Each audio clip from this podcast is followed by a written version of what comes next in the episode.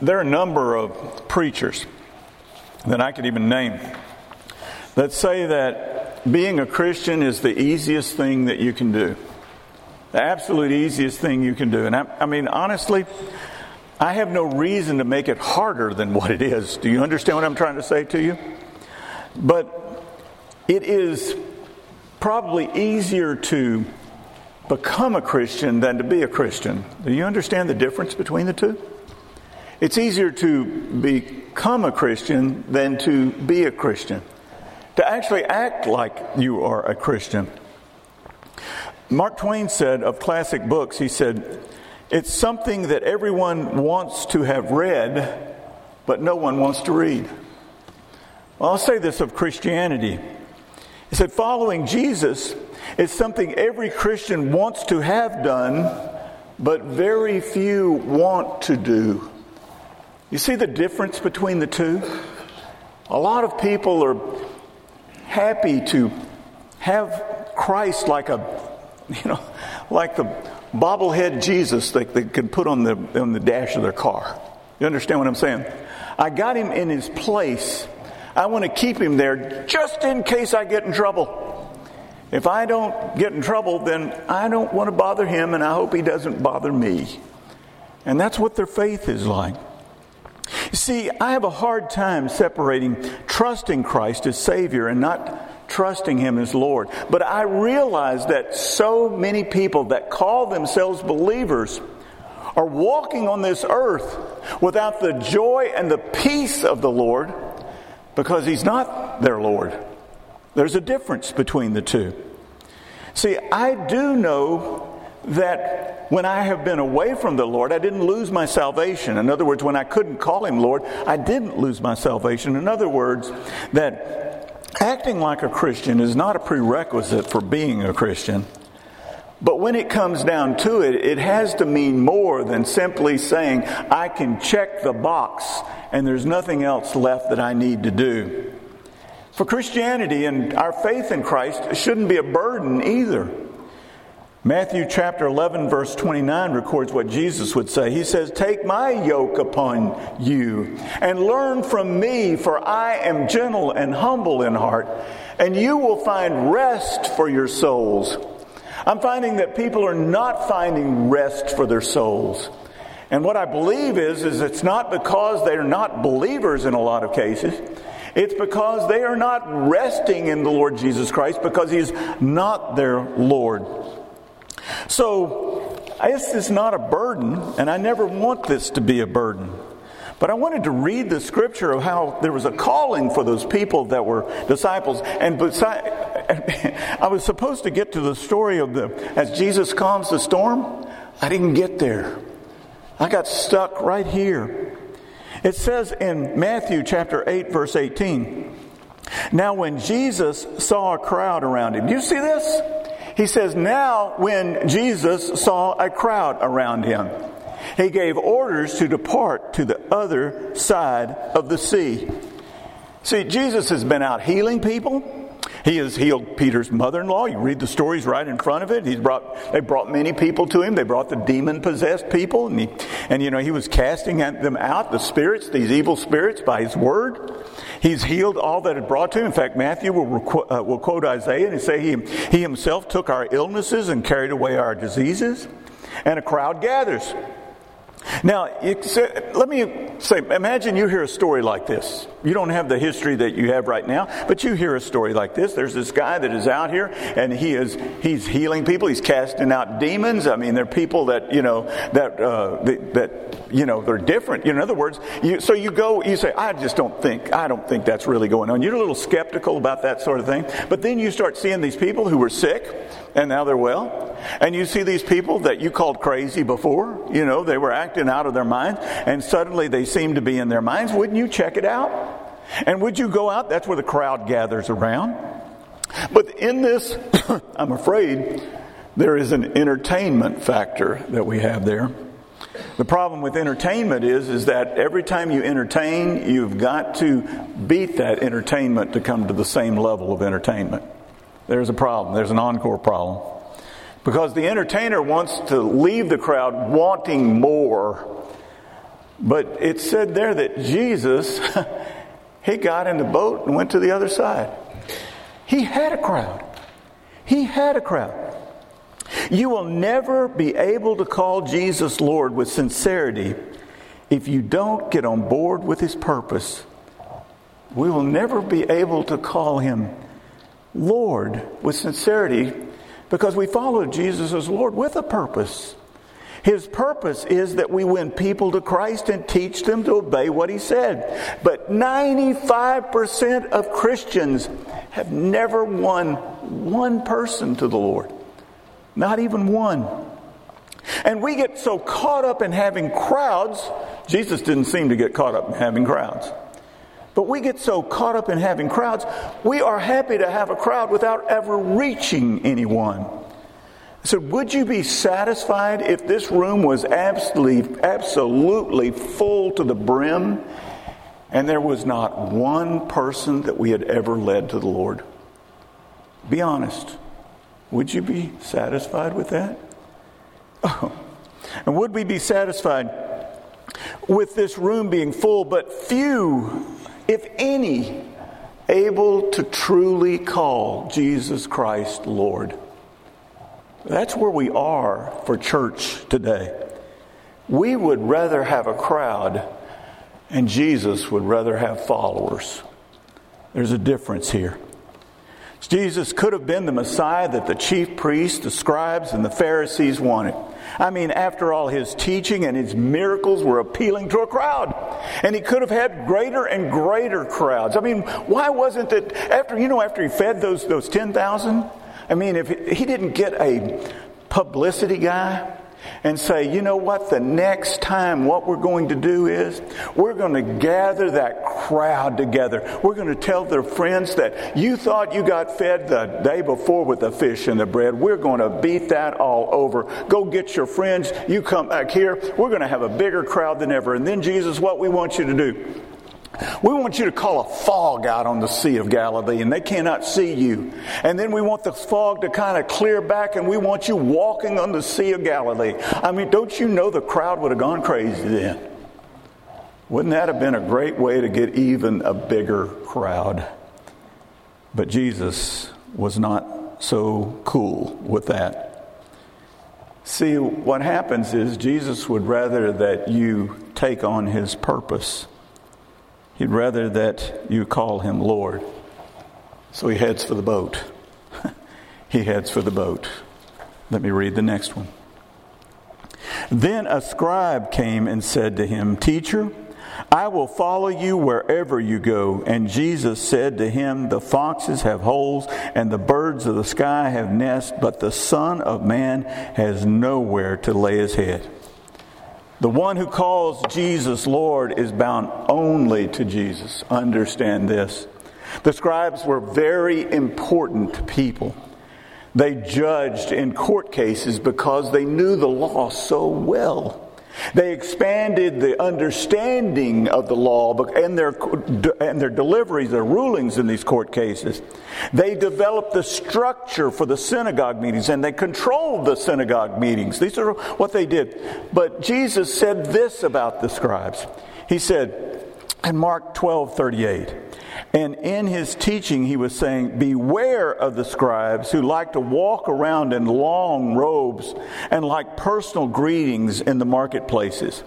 They wear these long robes, and what Jesus, when he was teaching, he could recognize there's a scribe right over there. I see who this guy is. He knew who was listening to him, he knew his lifestyle. But following Jesus may not secure a, comfortable, uh, a secure or a comfortable lifestyle. I will say this it may not be secure or comfortable. The scribe could not follow Jesus and expect to have that nice bed and that nice house he was living in. That's the case. These things are not wrong to have, but they become secondary when you follow Jesus. Having a nice house, and a nice bed.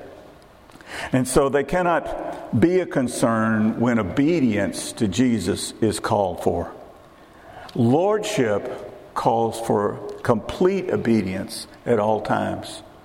Lordship is whenever, wherever obedience. It is exactly that. Lordship doesn't take into account the cost or the effort needed to act. When Paul was writing about this commitment in Philippians chapter 3, he said, More than that, I count all things to be a loss in view of the surpassing value of knowing Christ Jesus my Lord, for whom I have suffered the loss of all things, and count them mere rubbish, so that I may gain Christ. I don't want to be too graphic here. But when I translate that word rubbish, the King James got it right. You know, the word translates dung. You know, I know you keep a little trash around your house. You probably don't take your trash out but once a week. I bet you flush your dung every day. I bet you get rid of it right away. It represents something that is absolutely worthless, and this is what he's trying to say. All of these things, all of these comforts, all of the things that I even could have had, I don't consider them having worth at all in order that I may gain Christ. Jesus wanted the scribe to understand that he was not asking for that person. I don't want you to be that casual student, you know, the one that enrolls but never graduates. I don't want you to be that individual. I want you to be the one who is totally committed. I looked up one seminary. I could have looked up others, but this is the one that had statistics, but Fuller Theological Seminary estimated that 30 to 40 percent of the people who enter ministry do not stay in it. Do you understand what I'm trying to say? Even in the ministry, when something comes up, we're talking about the Lordship of Jesus Christ. Some people say, I'm not going to do that. I like my comfort. Now, I'm not about saying, you know, people change their professions. What I'm trying to say here is, is that sometimes the world pulls on us so much that what we think is, is that it's better than following Christ. Now, I will tell you right now, I'm not just picking on the people in the ministry. You, if you've trusted in Jesus, you're in the ministry. Now, your financing plan may be different. It may not be that the church was supporting you. It could be that what happened is, is that you were a bus driver or you were something else, and that was what supported you in the ministry. But you're in the ministry. You don't need the position or the title to be in the ministry. But when you get in the ministry, you can't quit either. Paul said in 2 Corinthians chapter 11 verse 24, five times I received from the Jews 39 lashes. Three times I was beaten with rods. Once I was stoned. Three times I was shipwrecked. A night and a day I have spent uh, uh, I have spent uh, and and I have spent adrift at sea. I have been on frequent journeys in dangers from rivers, dangers from robbers, dangers from my countrymen, dangers from the Gentiles, dangers in the city, dangers in the wilderness, dangers at sea, dangers among false brothers. I have been in labor and hardship through many sleepless nights in hunger and thirst, often without food and cold and exposure. Apart from such external things, there's the daily pressure of, of uh, on me of concern for all the churches. Somebody should have said to him, Paul, give it up. It's too hard.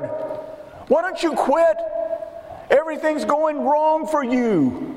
You're not even gathering crowds around you.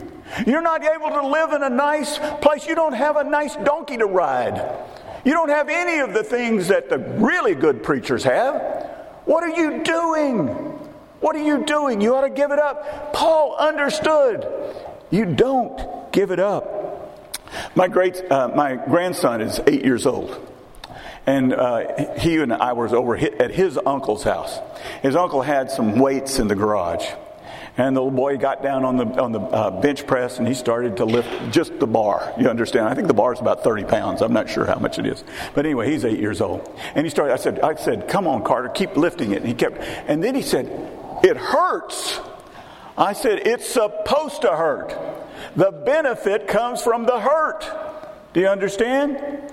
And what I'm trying to say is we don't hurt ourselves. I'm understanding that when we follow Jesus. And Jesus doesn't seek to hurt us, but following means that we will suffer at some times. And we need to recognize this. Let's go on to verse 21 here. And another of the disciples said to him, Lord, allow me first to go and bury my father. But Jesus said to him, Follow me and let the dead bury their own dead. What is that saying? Lordship takes priority. It takes absolute priority. Jesus was not telling this man he could not go back and have his father's funeral. Lots of people misread this. This man was saying, I want to wait until my father finally dies, and then we have his funeral, and then I'll come and follow you.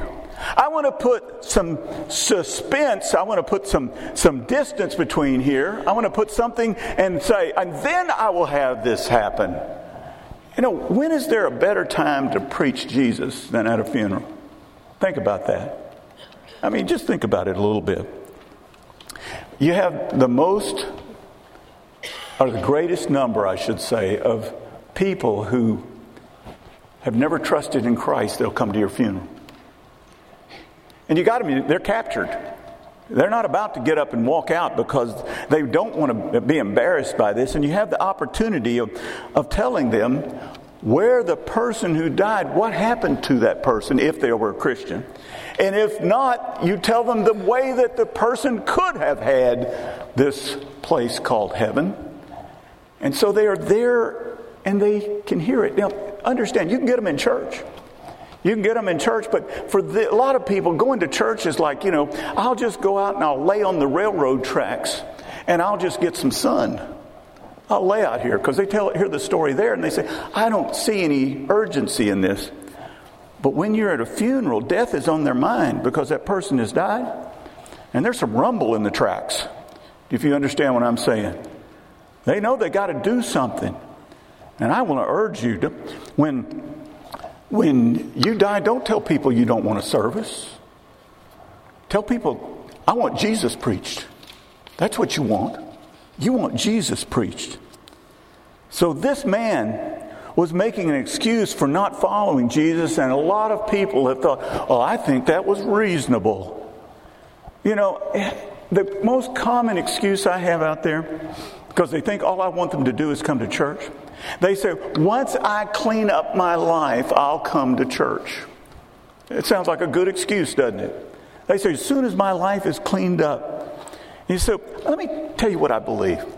You know that prodigal son who treated his father like he was dead, took the father's money, ran off and lived it up, ran out of money, went into a famine, ended up, you know, feeding pigs, decides he has to come home, and he gets home. And he's on his way home, you know, and, and he greets the father. You know what I believe? I believe he still had the smell of pigs on him. I still think he had the smell of pigs on him. And to tell me that, you know what, I'll clean up before I come to church is, is like saying, I'll get in the shower and wash off as soon as I'm clean. Do you understand what I'm saying? I'll get in the shower and I'll wash off as soon as I'm clean. But the Lordship of Jesus requires that you walk with the Lord. Excuses delay and keep you from that walk. You cannot have a virtual presence with the Lord. When Jesus said, Follow me, he put that in the present imperative. What that means is it's always follow me, and it's always a command. In other words, it doesn't say follow me when, when he said that to that guy, it says follow me all of the time. Continue to follow me, follow me, follow me. You see, when you follow Jesus, you don't take any breaks or vacations. That doesn't mean you can't have breaks or vacations, but when you have a break or vacation, He is still your Lord. I worked for a guy in the oil field supply business many, many, many years ago. He made a lot of money, I'll be honest with you. But he lacked the peace and the joy of the Lord. And what is, I mean, he's a good Christian man, understand, he was a good Christian man, but he lacked that joy and peace. His wife came to me. It's interesting. She came to me. I wasn't in the ministry at that time. He, she said to me, He has walked down the aisle of two, two times in church, knowing that God has called him to preach, but he just hasn't gone. And his excuse was, I got to make a living for my family. Sounds like a great excuse, doesn't it? But you understand this? If God has called you, God also makes a way. He makes a way that you still take care of your family. And I am sure that God had to make a little lemonade there because his life was still, he was still a good Christian man, but he didn't have the joy and the peace because he didn't do what the Lord had told him to do. So, why don't we follow the Lord completely? Why isn't he truly the Lord of our lives? You're not going to like my answer. You know what the answer is? We can't. We can't. That sounds funny, doesn't it? We can't. Paul would say, For I know that good does not dwell in me. That is in my flesh, for the willing is present in me, but the doing of the good is not. So we do not have the ability to act whenever and wherever. Our flesh loves to be comfortable. Our flesh believes that excuses make perfect sense. Our flesh cries out for us to be famous, for people to know us, and we want to be cool. And we don't do it naturally. And we can't do it naturally. So do we throw in the towel? Do we say, you know, I was just born this way? Seems to be the motto of people who don't want to change. But Paul did know that Jesus was his Lord. And he was the Lord of Paul's life. So, how did he do it? It says in Philippians chapter 4, verse 11, he says, Not that I speak from need, for I have learned to be content in whatever circumstances I am. I know how to get along with little, and I also know how to live in prosperity. In any and every circumstance, I have learned the secret of being filled and going hungry, both of having abundance and suffering need. Yes, Yes, that's where he was. How do we get to that spot where he was? See, when you don't have enough strength to do it on your own, what do you do? You get strength from someone else. So what does Paul say? The next verse after all of this, which we misquote I think a lot of times. Philippians 4:13. I can do all things through him who strengthens me you're not going to have him the Lord of your life if you try to simply do it on your own. You must have his strength. So I would say to you, when you have the time, maybe now, maybe later, say a prayer like this I don't have the strength. I don't have the strength within me to call you Lord or to make you Lord understand that. And so I'd say, I must have your strength. I must have your strength if I'm going to be able to do this.